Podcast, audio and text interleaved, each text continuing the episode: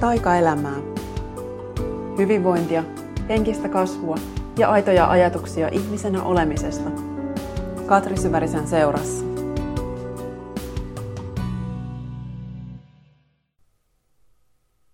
Moikka!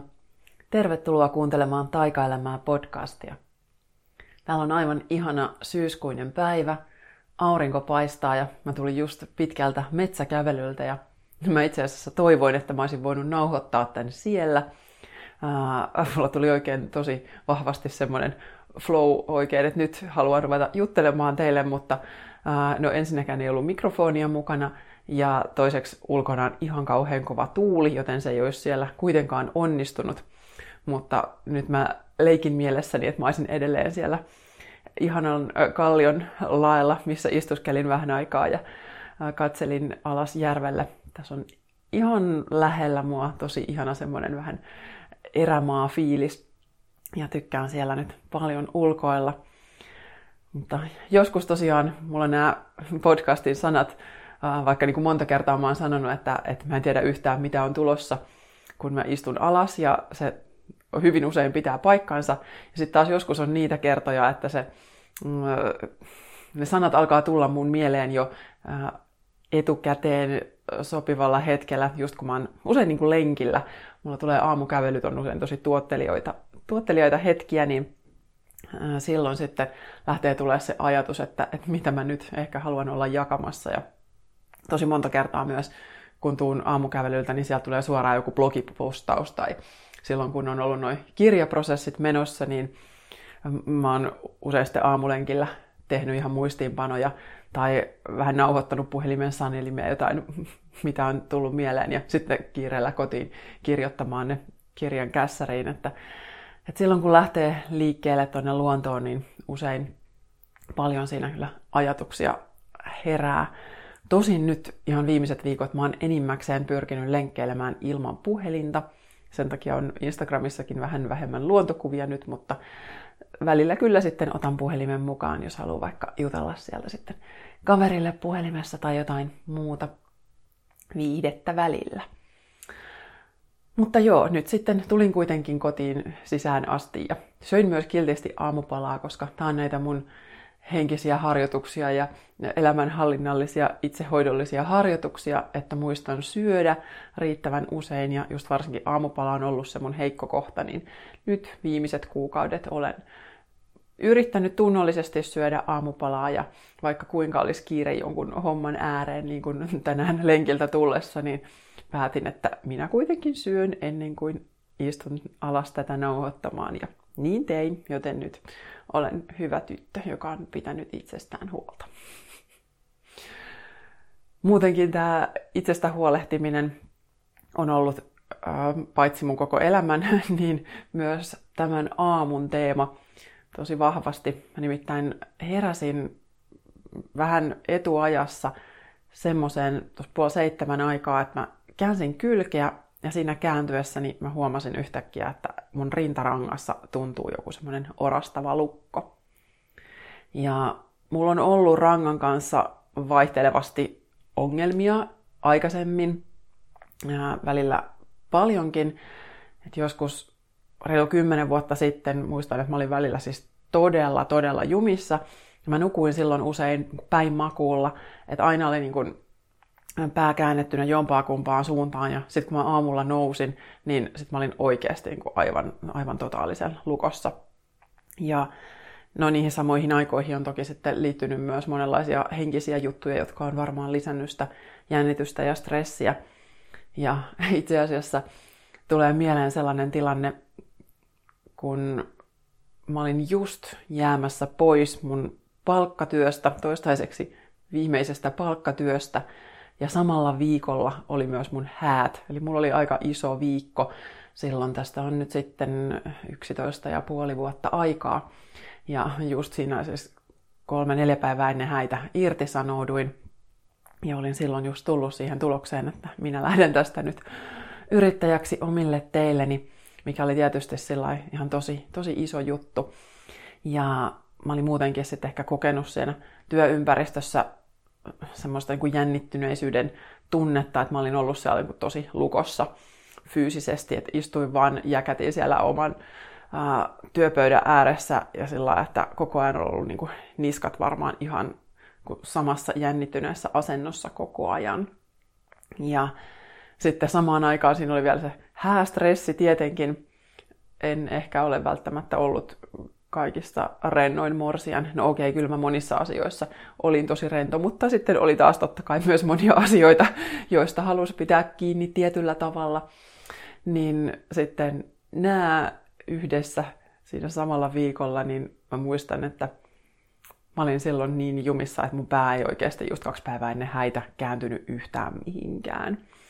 Ja se oli varmaan itse asiassa ensimmäinen kerta, kun mä menin sitten osteopaatille, mulla oli onneksi ystävillä semmoinen osteopaatti, joka, joka tästä sitten pystyi ottaa akuutti ajalla mut sisään ja niin pääsin sitten omiin häihini niin, että pääkin kääntyy eri suuntaan tai moneen suuntaan, ettei tarvinnut mennä vaan tuijottamaan eteenpäin. Ja nyt vasta niin kuin, oikeasti nyt, kun mä tätä puhun, niin, niin tosiaan, kun mä oon mennyt sinne osteopaatille, niin silloin edellisenä päivänä mulla on ollut sit myös just tää, se, että mä oon töissä ilmoittanut, että mä en ole enää sitten kuukauden päästä äh, jatkamassa täällä. Eli, eli tota, silloin sitä on niin kuin, totta kai kyllä mä oon niin tiennyt, että se on iso asia, mutta kuitenkaan sitä ei välttämättä ole ihan aina hahmottanut, että monta kertaa tosikin suuria elämän käänteitä me vaan niin oletetaan, että ne menee jotenkin tosi itsestään. Että ei aina ihan muisteta, että, että nyt tässä kohtaa mä tarttisin ehkä nyt aivan erityistä ymmärrystä ja asioiden purkamista ja huolenpitoa ja hoivaa ja jakamista ja mitä sitä sitten kulloinkin tarvii, mutta, mutta nyt vasta kun tätä puhun, niin tajuan, että, että vitsi, että kyllä siinä onkin ollut, en tiedä missä asennossa planeetat on ollut sillä viikolla, mutta suuret käänteet on ainakin tapahtunut kerralla. Ja jostain syystä tämä tämän aamun niskajumi herättää niin kuin ne mielikuvat, että mitä silloin on ollut, että kun on ollut se sama fiilis, että keho ei nyt tästä toimi ihan sillä tavalla, kun sen toivoisi toimivan. No silloin sitten aloin käydä säännöllisemmin siellä osteopaatilla ja se teki tosi hyvää. Ja lisäksi multa kiellettiin päinmakuulla nukkuminen, mikä oli todella hyvä ohje. Se oli alkuun tosi työlästä, koska mä olin aina tottunut siihen, että illalla kun mä nukahdan, tai just viimeiseksi ennen kuin mä nukahdan, niin mä käännyn just siihen vatsalleni. Ja vähän tämmöinen sleeping baby-asento restauratiivisessa joogassa, niin semmoiseen asentoon mä olin tottunut nukahtamaan. Ja sitten se tuntui tosi työläältä opetella se, että hei, että nyt mun pitääkin olla selällä tai kyljellään. Mutta kyllä sen sitten oppi ja huomasin heti, että alkoi sitten myös nämä niskavaivat helpottaa. No sitten 2011, eli neljä vuotta tämän jälkeen, niin silloin mä putosin mun omalta hevoselta. Se oli itse asiassa ainoa kerta sen kolmen vuoden aikana, kun se hevonen mulla oli, kun se pukitti ja ainoa kerta, kun mä tulin sieltä alas. Mutta silloin mulle tuli sitten just tähän samaan kohtaan, ne rintarankaan uh, whiplash, eli tämmöinen ruhjerevähdysvamma. Ja se oli kyllä silloin aika työläs sitten hoitaa, että siitä jäi oireita tosi tosi pitkäksi aikaa, että yli vuosi meni, että mun lakkas tämä niska hartiaseutu kiristämästä ihan tosi paljon. Ja ensimmäiset pari kuukautta silloin sen putoamisen jälkeen mulla oli koko ajan ihan tokkurainen olo, että ihan semmoinen niin kuin vähän sumussa olisi kulkenut ja mä en pystynyt nostaa kättä ollenkaan niin hartiataso yläpuolelle. Mä en voinut silloin edes siis omaa hevostani taluttaa, mä en voinut käyttää käsiä oikein mihinkään muuhun kuin ehkä just läppärin näpyttämiseen, mutta että jouduin silloin pitää just pari kuukauttakin breikkiä ratsastuksesta ja oikeastaan melkein kaikista hevoshommista, että ei pystynyt sitten mitään tekemään silloin. Ja sitten se niin sitä pikkuhiljaa helpotti, mutta että muistan, että kävin vielä viimeisen kerran yli vuosi sen putoamisen jälkeen erikoislääkärillä vielä tsekkailemassa tilannetta, että siinä kyllä kesti aikansa.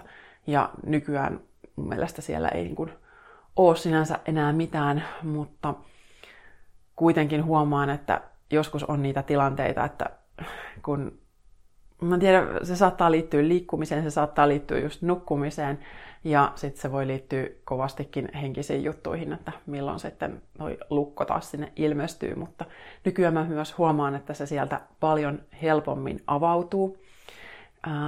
Ja huomaan, että ne ei ole enää semmoisia totaalilukkoja, että jos silloin 11 vuotta sitten mä oon niin aivan semmoisessa koko yläkropan no, halvaustila on ehkä väärä, koska toki mulla nyt rajat liikkuu, mutta että tuntuu siltä, että tämä rankaa ei voi niin kuin liikuttaa mihinkään suuntaan.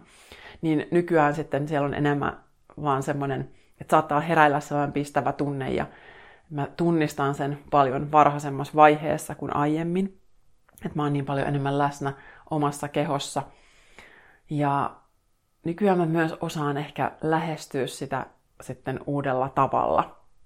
Ja se on ehkä se, mitä nyt just tänään haluan sun kanssa jakaa ää, itsensä hoitamiseen liittyen, vaikka mä oon just paljon sitä korostanut sitä, että me tarvitaan haasteiden rinnalle itsensä hoitamista, mutta se, mitä mä nyt on tässä viime vuosina sitten oppinut, on se, että usein se itsensä hoitaminen voi olla tosi hienovarasta ja pehmeetä, että sen ei tarvi olla mitään semmoista, että tättärää nyt täältä ne rutsautetaan ne niskat ja ranka kuntoon ja lukot pois ja sitten ollaan taas täydessä vedossa.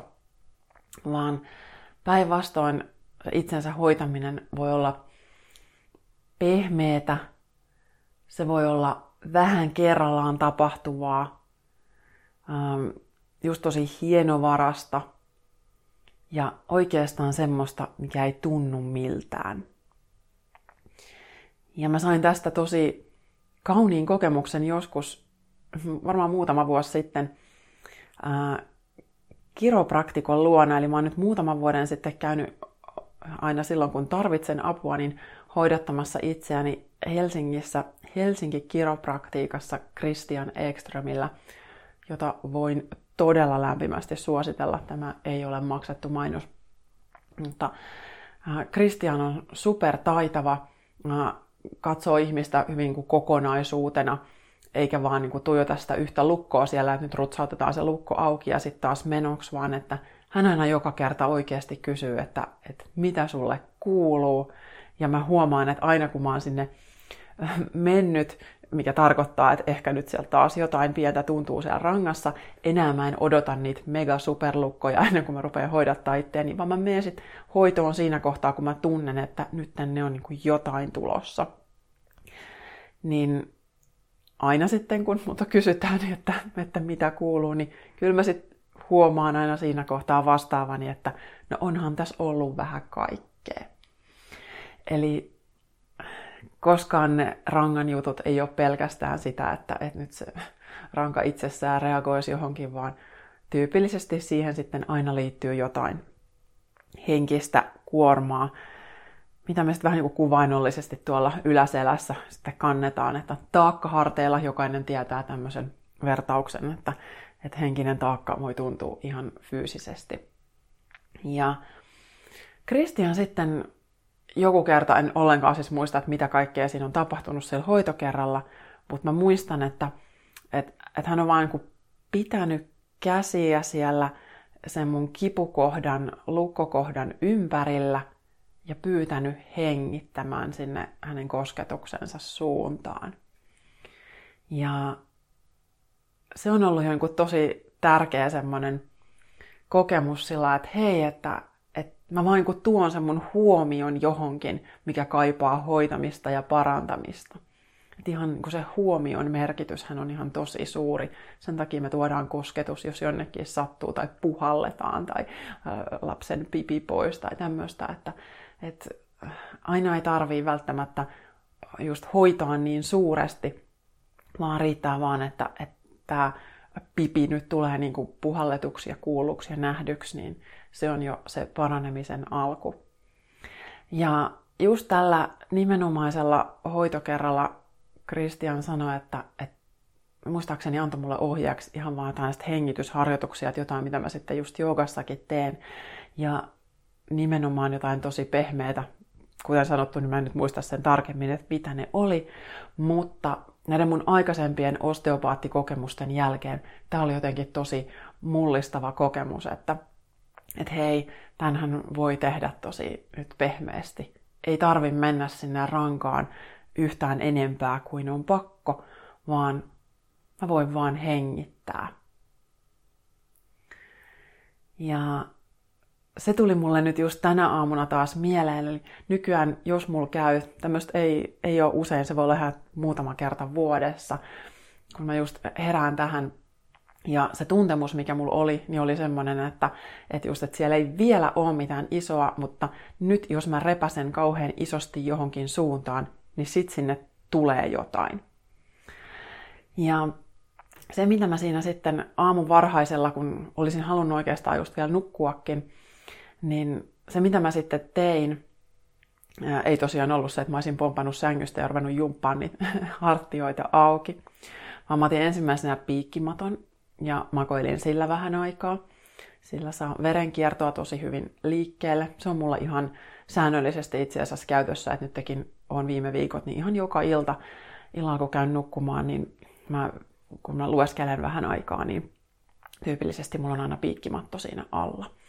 Niin nyt otin sen kanssa siihen ja, ja sitten sen seuraavaksi otin vielä ää, netistä yhden rentoutus tai meditaatioharjoitus ja kuulokkeet päähän ja 10 minuuttia sitä harjoitusta piikkimatolla loikoillen.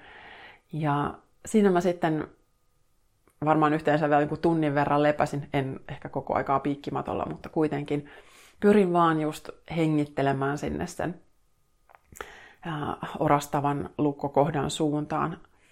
Ja sitten kun mä nousin ylös, niin mä tulin hetkeksi joogamatolle. Mulla on nyt ollut tosi ihanasti rutiinina mun aamuharjoitus ja se on ollut suht liikkuvakin tässä monena aamuna, mutta tänä aamuna oli just se olo, että nyt mä en uskalla tehdä oikein mitään ylimääräistä, vaan päinvastoin mä haluan nyt kunnioittaa tätä mun olotilaa ja mä vaan hetken aikaa istuin ja hengitin. Ja sitten mä lähdin tekemään ihan semmoista pehmeätä rangan kiertoja, pyörittelyjä, vähän hartioita, mutta ei sellaista, että nyt pumpataan hartiat korviin ja niin isoa liikerataa kuin mahdollista, vaan vähän niin kuin niin, että jos äh, olkapäät olisi polkupyörän polkimet ja sitten mä polkisin ihan pienesti ja hitaasti niillä, niin sillä tavalla mä sitten läksin kun pehmeästi liikuttaa kroppaa ja sitten samoin ihan pieniä kiertoja sillä vaan puolelta toiselle. Ja se tuntui jo heti sieltä, että okei, että nyt mä löydän, että missä ne mun liikeradat tänään menee. Ää, edelleenkin se pieni kohta siellä niin kuin tuntui, mutta mulla oli se semmoinen olo, että okei, että no nyt mä oon niin kuin läsnä tässä tilanteessa, joka mulla on.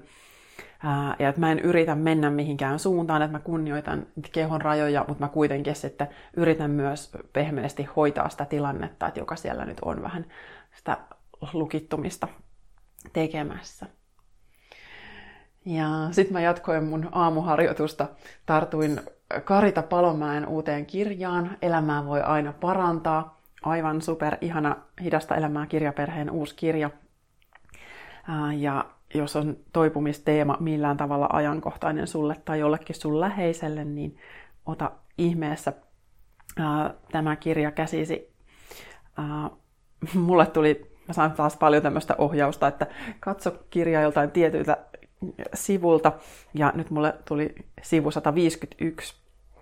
Ja siellä Karita kirjoittaa, että elämän voima ja elämän energia tarkoittavat molemmat sitä, että sinussa on terveyttä. Olkoon terveydentilasi tällä hetkellä millainen tahansa, sinussa on olemassa terveyttä, koska hengität ja olet elossa. Ja se oli jotenkin tosi ihana ajatus, koska äh, mulle kehon viestit on nykyään usein semmoisia, että mä reagoin niihin jonkun verrankin. Ja mulla on ollut itse asiassa välillä vähän semmoisia niin ihan sairauksienkin pelkoja, joita on sitten kyllä työstänyt ja päästänyt niistä tosi paljon irti.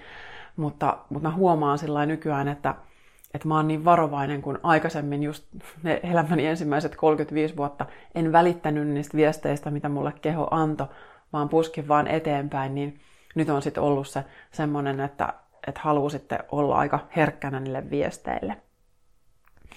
Ja lisäksi tällä samalla aukeamalla mm, Karita ohjaa niin kuin fiilistelemään, että, että, että kun sä mietit paranemista elämän energian kautta, millainen olo palvelisi paranemistasi parhaiten. Ja tässä on montakin hyvää kysymystä, mutta mä jäin sitten oikein miettimään tätä elämän energiaa. Se on muutenkin ollut mulla nyt iso jotenkin sekä luovuus, luovuus elämän voimana. Ne on ollut nämä, tämä mun yksi iso teema tälle vuodelle. Ja siihen mä sitten päätin nostaa kaksi korttia. Mulla on ollut tämmöinen oikein polveileva aamuharjoitus asiasta toiseen, niin kuin mulla usein on. Ja nyt mä tänään jostain syystä haluan jakaa sitä sun kanssa. Tässä on varmaan jollekin jokin tärkeä viesti. Mä nostin mun Work Your Light-korttipakasta kaksi korttia, joista toinen oli ikään kuin sille, että mikä nyt tällä hetkellä vie mun elämän energiaa ja mikä sitten taas tuo mulle elämän energiaa. Ja se, mikä vie, niin sieltä tuli semmoinen kortti taas kerran kuin Align Your Life. Mä oon saanut sen viimeisen parin viikon aikana aikaisemminkin, ainakin kerran vai jopa kaksi. Ja se jotenkin kysyy just se kortti, että mikä ei ole enää linjassa sen kanssa, mitä sä olet nyt. Ja tämä on itse asiassa semmoinen, mihin mulla tavallaan on vastaus, mutta sitten ää, ei myöskään ihan selvästi ole, että mä itse vielä tätä vähän mutustelen. Että mä tunnistan kyllä, että musta on nyt noussut esiin vähän sellaisia tunnejuttuja, mitä mä haluan purkaa.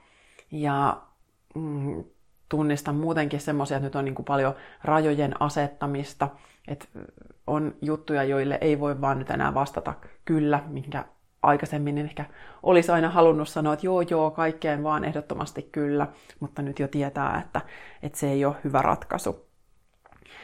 Ja no lisäksi mun täytyy, että mä tiedän, että mun täytyy tähän vähän mutustella, että, että mitä muuta tämä Align Your Life mulle nyt just tällä hetkellä tarkoittaa. Mutta mä ajattelen, että semmoinen prosessi on oikeastaan koko ajan menossa, niin kuin tämä Rebecca Campbell, jonka opissa olen tässä nyt viime kuukausina ollut. Ja tämä korttipakka on siis hänen korttipakkansa, niin hän sitä just niin kuin sanoo tavallaan, että tämä sielun ohjaama elämä tai mun sanoin taikaelämä, niin se on just sitä, että meidän niin kuin jatkuvasti ää, sielu ikään kuin käy sitä läpi, että mikä on nyt mua varten ja mikä ei ole enää mua varten. Että se jatkuvasti kutsuu jotain uutta kohti ja sitten jatkuvasti myös sitä vanhaa jää pois. Ja ihmistasollahan me ollaan niin, niin totuttu siihen, että tänne vaan lisää mulle koko ajan kaikkea. Ja me takerrutaan niihin asioihin, mitä meidän elämässä on ja ajatellaan, että kaikessa kuuluu olla kiinni lopun ikää ja, ja sitten kuitenkaan näin ei ole tarkoitus, että, että silloin ei ole kauheasti tilaa vapaasti hengittää, jos mulla on niin jatkuvasti oma systeemi ihan täynnä, elämä ihan täynnä ja kaikki mikä on joskus tullut, niin mä oon napannut siitä kiinni niin tiiviisti, että, että sit mä en enää ikinä uskalla päästää irti.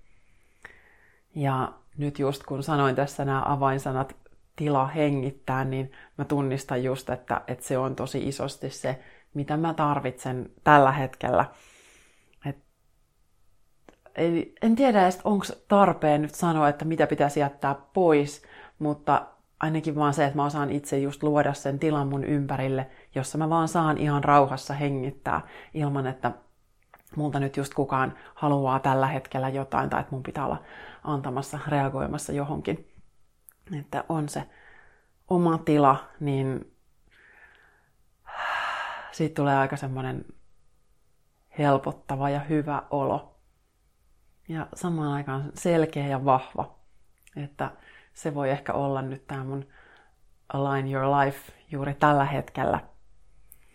Sitten taas se kortti, että mikä tuo elämän energiaa, niin sieltä tuli semmoinen kuin lemuria, joka on tällainen vanha myyttinen kulttuuri, josta on sanottu, että se on ikään kuin taivas maan päällä. Ja kortti sanoi, että, että olet todennäköisesti luomassa omalta osaltasi taivasta maan päälle. Ja itse asiassa se on se ajatus, mihin mä tosi vahvasti uskon, että omalta osaltani mä oon nimenomaan tekemässä tänne jotain sellaista, mitä täällä ei ole nyt just ollut. En tee sitä yksin. Päinvastoin meitä on valtavan paljon, jotka tekee sitä samaa, mutta että mä tunnistan sen, että, että mun tekee mieli koko ajan niin rakentaa just ihan uutta, eikä mennä sinne niin vanhoihin systeemeihin, mm, missä on ehkä vielä just vanhaa energiaa, vanhaa maailmaa. Ja voi olla, että siellä on paljon vastustusta, että mulla on selvästi semmoinen tunne, että mä kaipaan niitä ihmisiä ja niitä kuulijoita ja yleisöä ja asiakkaita mun ympärille, jotka kun tuntee sen kutsun, että, että mitä mulla on jakaa, niin, tulee sitten sitä, sitä kuuntelemaan ja sitten taas jatkaa matkaansa sitten, kun se aika on, mutta että mä en jaksa tavallaan oikeastaan vastustusta ja julistamista, vaan että niin, että asiat saisi tapahtua mahdollisimman pehmeästi, rauhassa. Eli just tuun tähän näin, mistä läksin liikkeelle tästä itsensä hoitamisesta pehmeällä ja kauniilla tavalla. Ja mä ajattelen, että tämä liittyy myös elämän muutoksiin. Että aika usein se, mitä me koetaan, että me tarvitaan jotain tosi niin kuin ekstremeä, että nyt, nyt sitten kunnon kuuri ja kunnon treeniohjelma ja nyt pitää tehdä sillä, että tuntuu ja pitää tehdä niin suuret ruokavaliomuutokset, että, että varmasti niin kuin heti huomaa ja iho kirkastuu ja, ja paino lähtee saman tien ja kaikki niin kuin on sellaista hirveän selkeää ja näkyvää. Se on se, mitä ihmismieli haluaisi. Me ollaan usein aika kärsimättömiä. Me ollaan nyt opittu elämään tällaisessa dopamiiniryöppykulttuurissa, että koko ajan joku sanoo sulle laite, että nyt, nyt susta tykätään ja nyt taas niin kuin sitä uutta hyvää ja semmoinen välittömän tarpeen tyydytyksen kulttuuri, eikä ole oikein opittu olemaan sellaisen niin kuin vähän vähemmän seksikkään levollisuuden ja rauhan ja tyhjyyden tilassa. Et välillä just tuntuu, että nämä asiat, mitä mä haluaisin sanoa kaikille, että niin se on just niin kuin mitään kiehtovaa, koska se ei ole sitä semmoista ää, sillä tavalla kiehtovaa kuin mitä moni meistä toivoisi, että nyt tämä on just se semmoinen mm, seksihelle juttu, jota voi kauheasti revitellä, vaan päinvastoin, että ne arjen ihmeet ja se itsensä hoitaminen ja oma kasvu, ne on usein sitä, joka tapahtuu vaan tosi pienessä mittakaavassa. sillä että sitä ei oikeastaan melkein kuin huomaakaan. Et totta kai sitten välillä voi olla niitä, että nyt rykästään kerralla enemmän ja mennään hoitoon ja kaivaudutaan niihin megaluokan uskomuksiin ja haavoihin. Mutta mä ajattelen, että nyt se arki on sitä kaikkein olennaisinta, mitä me eletään. Ja siellä just se itsensä hoitaminen voi olla vaikka ihan vaan sitä, että sä joka päivä ottaisit vaikka 10 minuuttia itsellesi ja olisit vaan ja kysyisit, että, että mitä mä tarviin just nyt. Ja että se voisi kaikkein yksinkertaisimmillaan olla sitä itsensä hoitamista. Ja samaan aikaan mä tiedän, mä puhun nyt paljon itsensä hoitamisen ja haastamisen tasapainosta, joka on taas näitä mun elämän major-läksyjä, niin samaan aikaan se voi olla myös haaste, koska se, että sä irrottaudut kaikesta ja pistät vaikka sen puhelimen kymmeneksi minuutiksi pois ja oot vaan, niin se voi olla samaan aikaan tosi vaikeeta. Et se voi olla kaikkein hankalinta, mitä sä oot tällä viikolla tehnyt. Mutta mä ajattelen, että niin kun nämä kasvu- ja itsestään huolehtimisprosessit, että ne voi olla just helpoimmillaan ja samalla vaikeimmillaan sitä, että et sä vaan uudestaan ja uudestaan rupeat kysyä itseltäsi, että mitä mä tarvitsen. Ja jos ne päällimmäiset vastaukset, ensimmäiset vastaukset on, on jotain tosi pinnallista ja konkreettista, niin joo, totta kai jos sulla tulee vaan vastaus, että, että mun pitää juoda lisää vettä, niin se on superhyvä vastaus. Mutta jos sun ensimmäinen vastaus on uusi käsilaukku ja mm, pullollinen viiniä, niin ehkä siinä tapauksessa mä menisin kysyä sitten taas, että okei, että no mitä mä näillä nyt sitten tavallaan itselleni tuon, että mitä mä kaipaan, että mihin nämä on nyt välineitä. Että et lähtisi tarkastelemaan niitä tarpeita siellä niin kuin tunteiden ja arvojen tasolla, niin se voisi olla sitä, mikä olisi se ensimmäinen askel siihen, että, että lähtee elämään sitä omaa taikaelämää. Et niin usein ne omat tarpeet ja tunteet on, on jossain tosi piilossa ja kadoksissa kaiken muun alla. Ja sitten se, että mitä sen jälkeen tapahtuu, niin ei sen tarvii olla mitään, äh, mikään niin elämää suurempi juttu. Vaikka totta kai, jos sun vastaus on, että, että vitsi, että mä haluaisin nyt vaan äh, vuodeksi pois tästä kaikesta, missä mä elän, niin se on totta kai se on iso signaali. Se kertoo jotain siitä, että mitä sä tarvitset. Mutta sitten taas toisaalta kaikkea, mitä esiin nousee, ei välttämättä tarvitse toteuttaa just semmosena, kun se sun vastaus nyt on. Eli se voi olla myös jotain pienimuotoisempaa, miten sä nyt sit huolehdit siitä, että miten se sun syvä, tyydyttämätön tarve, että miten se voitaisiin täyttää. Eli vaikka sisältä nousisi mitä, niin ainoa oikea vastaus ei ole se, että nyt tämä pitää toteuttaa juuri näin. Vaan että niitä toteutetaan sitten aina just sillä tavalla, kun mikä sun elämässä on tällä hetkellä mahdollista. Vaikka sitten totta kai välillä on hyvä kysyä myös itseltään, että, että onko ne mun mielen rajat todellisia. Näistä mielen rajoista puhuin paljon viime jaksossa. Et usein enemmän on mahdollista kuin me ajatellaankaan. Ja sitten taas, jos mikään ei ole mahdollista, jos kerta kaikkiaan on se sellainen tilanne, että et, et sä oot lukossa jossain tilanteessa, mistä ei ole mitään ulospääsyä, niin sit se, mitä sä voit tehdä, on antaa itsellesi sisäisesti sen, mitä sä tarvitset. Se voi olla meditaation omanen harjoitus, se voi olla kirjoitustyöskentelyä, se voi olla lempeitä joogaa, jossa sä jotenkin mielikuvien avulla ammennat itsellesi, että jos sä kaipaat vaikka turvan tunnetta, niin lähde kirjoittaa sit sitä, että mitä se tarkoittaisi, miltä tuntuisi, jos saisit turvassa, mistä sitä turvaa tulisi.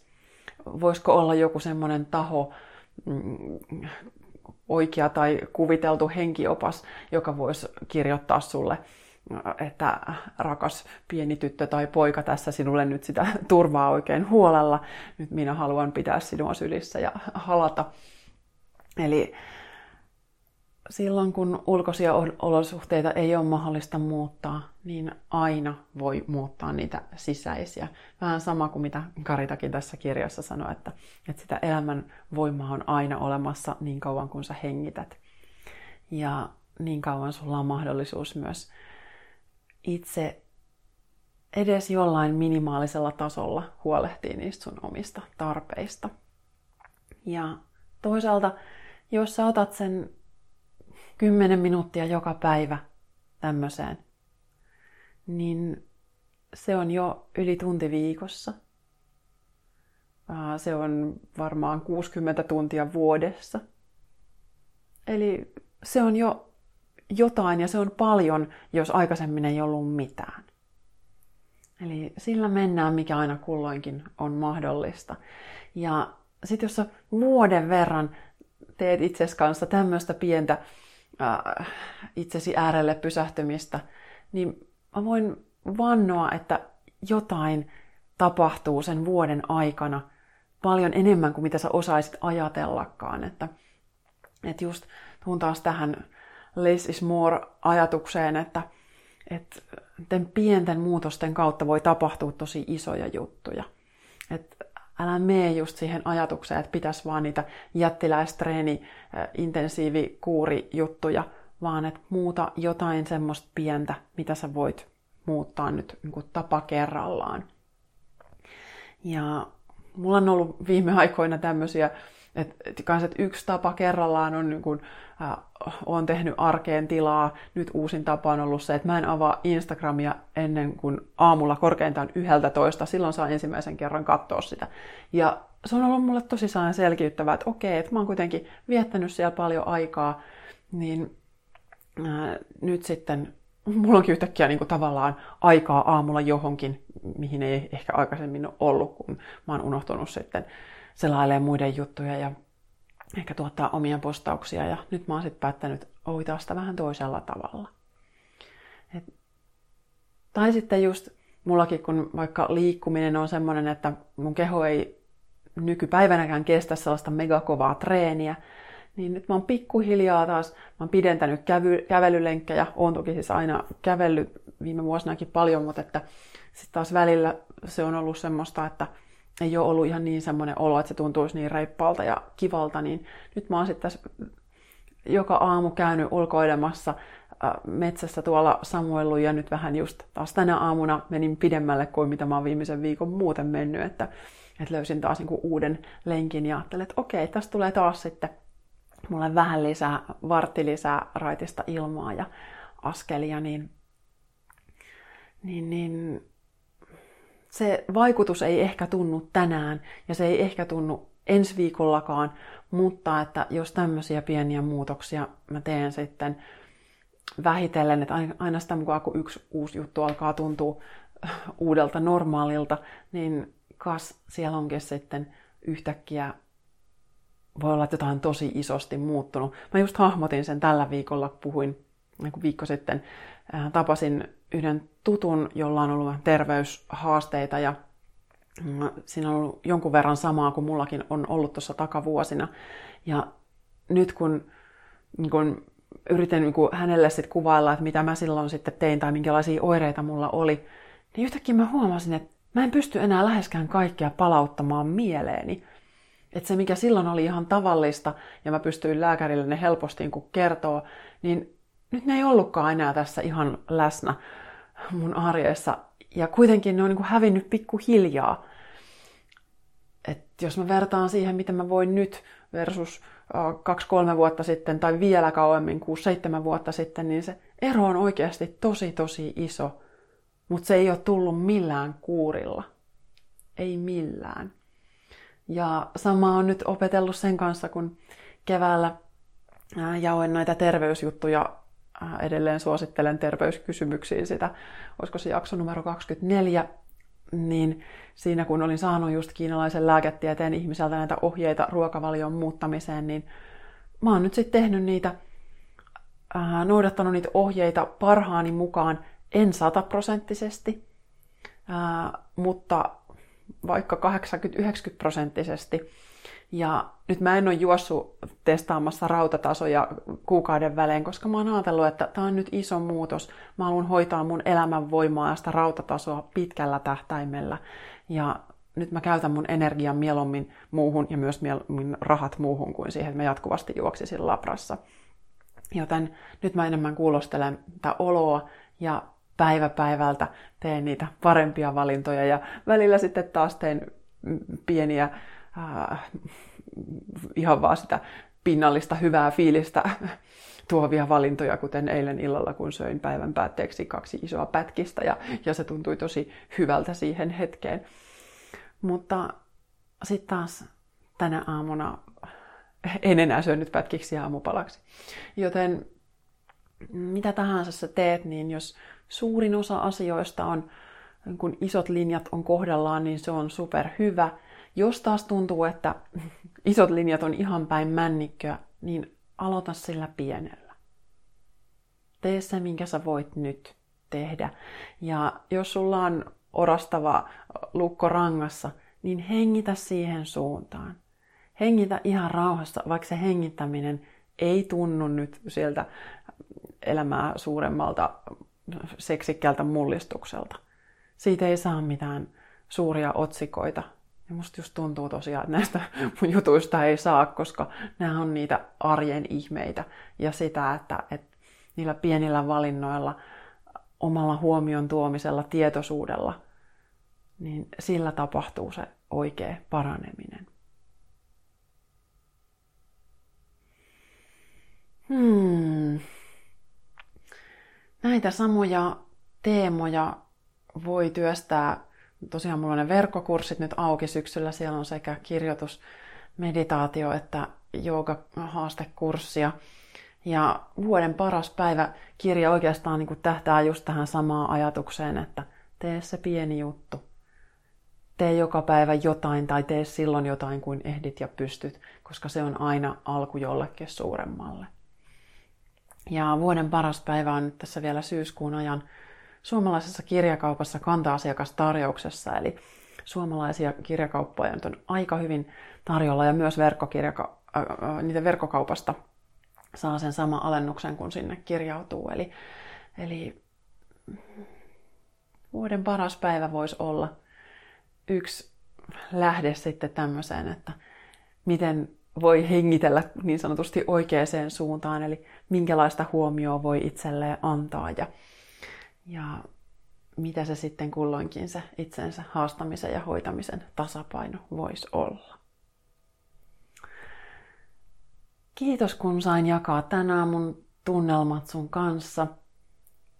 Aurinko paistaa edelleen, tuulee edelleen ja mä täällä nuhkin samalla eteerisiä öljyjä, ne on ollut myös tosi isosti tässä mun viime päivissä mukana, että, että jatkan ehkä lisää vielä just näistä arkirutiineista tässä jollain toisella sopivalla hetkellä. Kiitos oikein paljon kun kuuntelit.